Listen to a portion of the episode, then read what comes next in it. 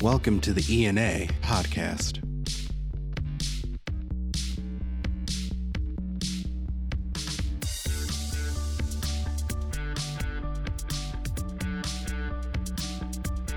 This is the ENA podcast, and this is Dan Campana, the Director of Communications with the Emergency Nurses Association, welcoming you back to our latest episode. And today we're talking about elections, ENA elections. And excited to have somebody I've had a chance to talk with many times in the past, but I'm excited to bring into the conversation, bring into the podcast today, Matthew F. Powers. He is he was the 2015 ENA president, but currently is the chair of the ENA Nominations and Elections Committee. So, Matt, welcome to the ENA podcast. All right. Good morning, Dan. So Matt, April 1st is right around the corner, and that's a big day when it comes to elections for ENA as the call for candidates opens up and really kicks off the 2021 election cycle. Matt, I'll start off with sort of the simple but complicated question. You know, what do members need to know about what April 1st starts off from the candidate side, but also for the year's election cycle? Right. Thanks, Dan. So for those people that are interested in running for any type of office and serving the organization in the leadership role, there's different opportunities that are out there. So currently board sitting members can go ahead and apply and send their applications in for president-elect and also a secretary-treasurer. Other than that, those leave open other spaces, and based on boards term limits and such, it allows openings for our other growing, members that want to have a leadership role within the organization to really, affect a change in the association based on their knowledge, their experience. The other side too is we do have openings, I believe, two this year for two different regions for the nominations and elections committee, and that's certainly a position or where you're able to represent your region, and you're really able to work with a committee to vet out both candidates for the Nominations and Elections Committee and also the Board of Directors.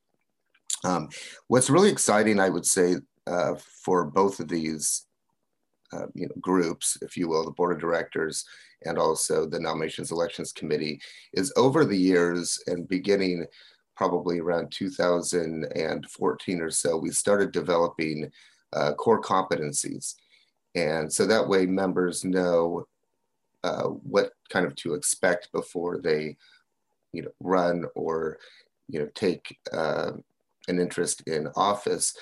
And if they don't have specific competencies, it does not disqualify them per se. It just is also maybe a personal roadmap of what you can do to improve yourself of the competencies to be able to sit on a well-rounded board of directors or also on the Nominations and Elections Committee. And you bring up a good point when you talk about the competencies, because it being a roadmap, I imagine that every year there are a lot of common questions or concerns that members may have, about whether to throw their hat in the ring, so to speak, in terms of, do I need to be somebody who's been a state or a chapter leader in the past? Do I need to have a certain number of years of experience as an emergency nurse? What are some of the common questions that you get about, becoming a candidate? Is it probably isn't as complicated as most people would think, or most members would think, is it? No, not necessarily at all. People do go through the application process. They begin the application process, and then sometimes they think, oh, maybe this is not the right time for me. And then they tend to maybe either, withdraw their application.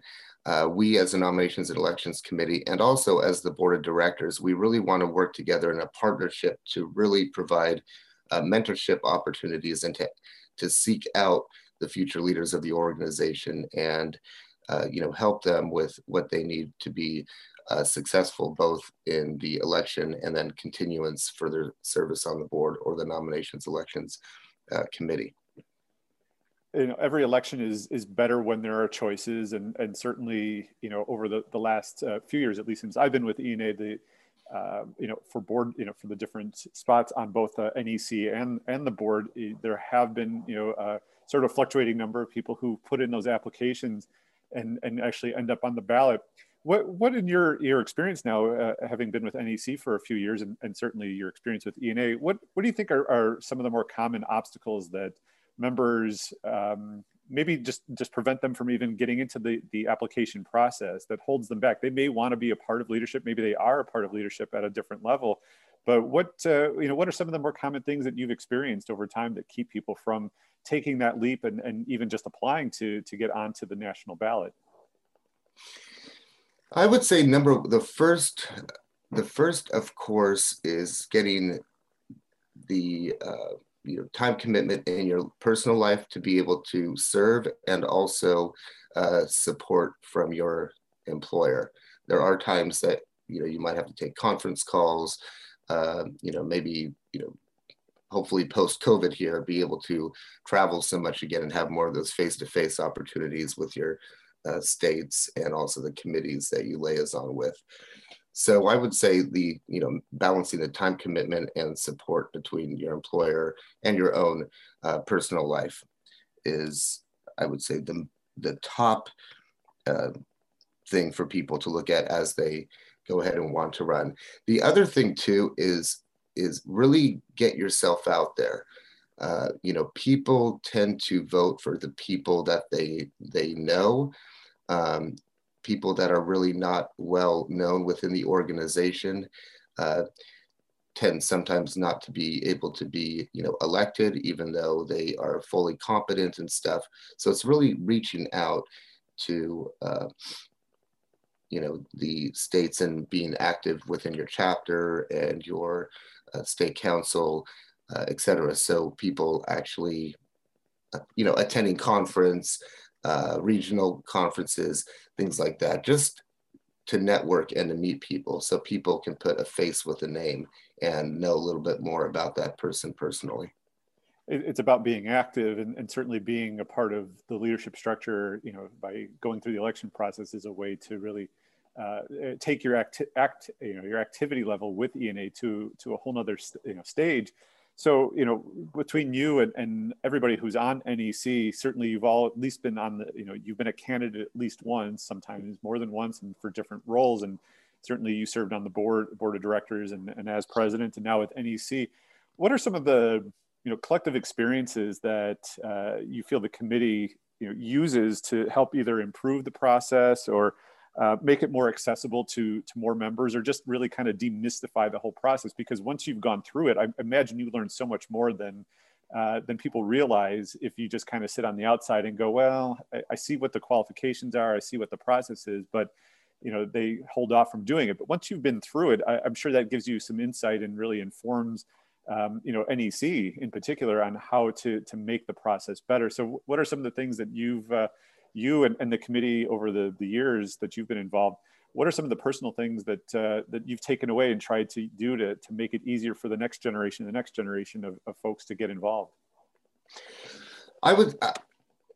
That's a very good question. What I would say is that people that have an interest in running for an office, either for NEC or for the board of directors, to reach out to current board members, reach out to the national, the NEC committee, so we can help, mentor the process for you, answer any questions that will certainly decrease, some people's anxiety when they're applying and they're required to, fill out, their competencies, do a, a video that's posted up on the, website.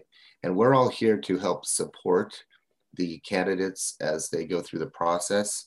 That's one of our primary charges, our primary roles, as well as, seeking out those leaders that may be on the fence of whether or not they should run. But I would say for those people that are interested out there, and hopefully many of you are, that you go ahead and contact any of us on the NEC and even the board of directors and people that you might know out there, and ask the questions and let us help guide you through the process.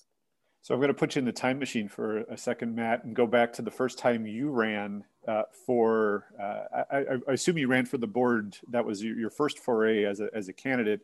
But you know, walk me through a little bit of what that was like for you the first time going through that.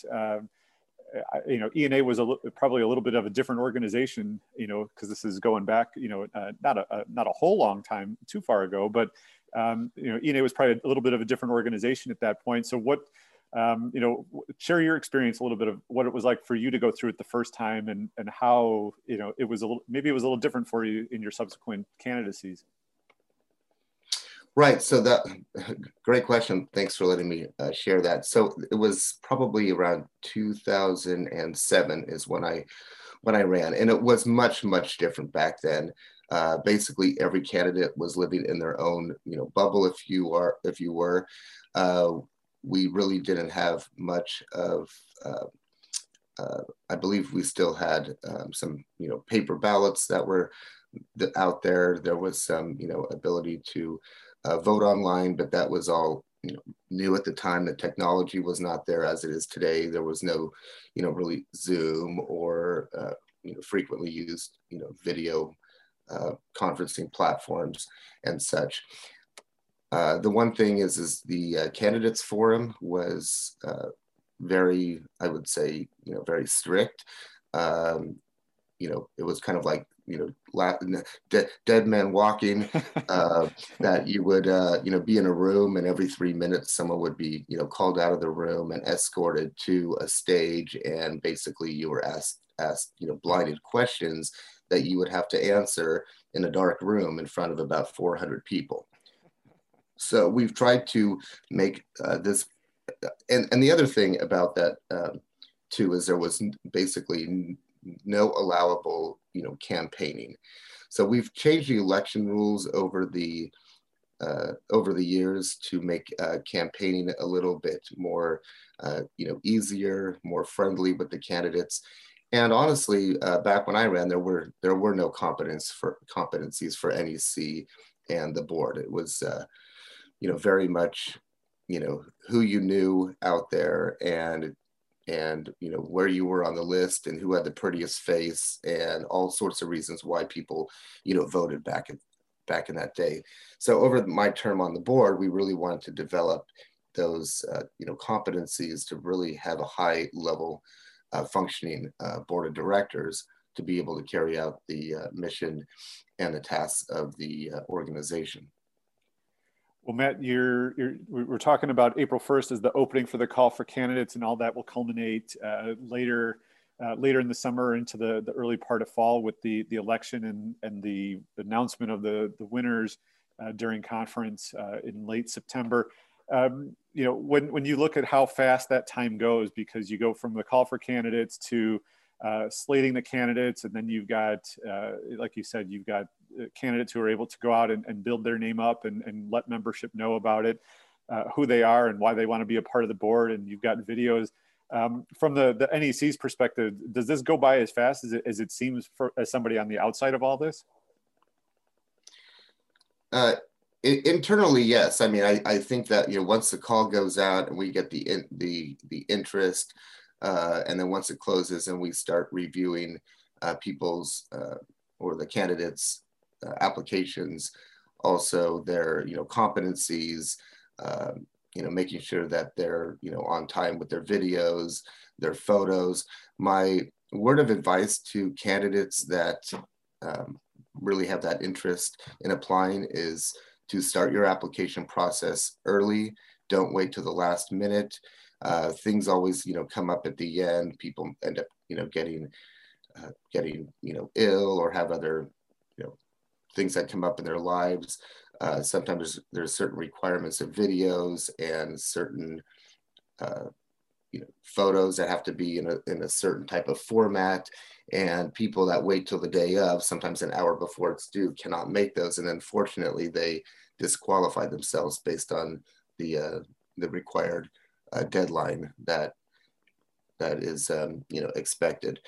So, you know, start your application early, you know, get all of your you know, documents, things posted up, and that way that we can help review and assist the candidates from the NEC side if they have any questions that come up, instead of waiting until the last minute. So April 1st, everybody gets off and running, and act early, get your stuff together so that you can hit those deadlines. And all the information about the Call for Candidate application cycle will be in an email that goes out to all members on April 1st. So certainly, if you're interested, keep an eye on your email for that.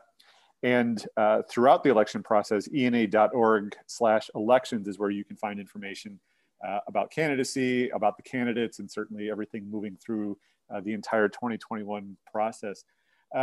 Matt, I'll give you the last word. Anything else you want to add for anybody who's listening who is either contemplating the idea of getting involved and applying to be a candidate this year, or just about elections in general? Well, first of all, thanks, Dan, for running this podcast today, and thanks to all the past leaders and the membership out there. And please, if you have any interest in what it's like to be on the board or the NEC committee, or anyone has any specific questions, please reach out to any of us on the NEC. Also, if you know of any board members, you can feel free to talk to them about their experience on the board, etc. I mean, of course, the disclaimer is that the board and also the NEC cannot support one candidate over the other. So that's at least a safe place that you're able to, or any candidate is able to speak to us about how to help guide them through the process. The second thing I want to just put out there is we've got to find a way and to really get our members engaged with the leadership or choices they have of the organization to be able to get out there and vote. I mean, consistently, we're still running a 5 to 6% national voting, I guess, if you want to call it a success rate or not, but really to get out there and vote. When you look at our national elections and the voting, is much higher in the percentages, then, I think that we should, obtain that interest too. With over 50,000 members, we would like to at least, see, 50, 60% of those members voting, not only, 4,200 or so. So, and really that goes to the state level, state leadership, chapter leaderships, and really reaching out to those members that are really not active, but are members, at least to have them read and they have their voice of who is going to be the future leaders and those people participating on the board and the NEC in the future. And of course, even if you choose not to run for a spot on the board or on NEC, any member has the opportunity to help, as you point out, advocate for people to be engaged in the election process by learning about the candidates and certainly voting to help bump up that turnout number. I know every year the goal gets a little bit higher, and the hope is that people will get engaged in learning about the candidates and participating, as you pointed out, to select the future leaders of the organization, and certainly the leadership that helps organize and operate the elections every year, which is your group that you chaired this year, the Nominations and Elections Committee. So Matt, I appreciate you joining the ENA podcast, and I wish you luck for a smooth election cycle in 2021. All right, great. Thanks, Dan. It's a great group of people that we're working with. The partnership between us and the board of directors is outstanding, and we're finally getting to that place that we need to get it, just to support those, candidates, the competencies, and et cetera. But anyway, again, reach out to any of us if you have any questions, and thanks for your thoughts of a successful election year. And I think we're going to be in a good place. Well, very good. Well, and just to reiterate one thing Matt mentioned in terms of information, certainly there's always resources anybody can turn to from the board or NEC to learn more. But on April 1st, look for the email that kicks off the call for candidates, and certainly bookmark and keep tabs on ena.org/elections throughout the election cycle this year to keep tabs on any information you're looking for. And as simple as making sure that you're engaged as a member and you're part of the voting process, that's the place where you'll learn all about everything you would need to know throughout the course of the year. So again, thank you to Matt for being a part of this episode of the ENA podcast. We encourage everyone to not only participate in the ENA election cycle this year, but to continue to listen to the ENA podcast for more on everything that's happening ENA. So until next time, this is Dan Campana, and I look forward to you joining us next time on the ENA podcast.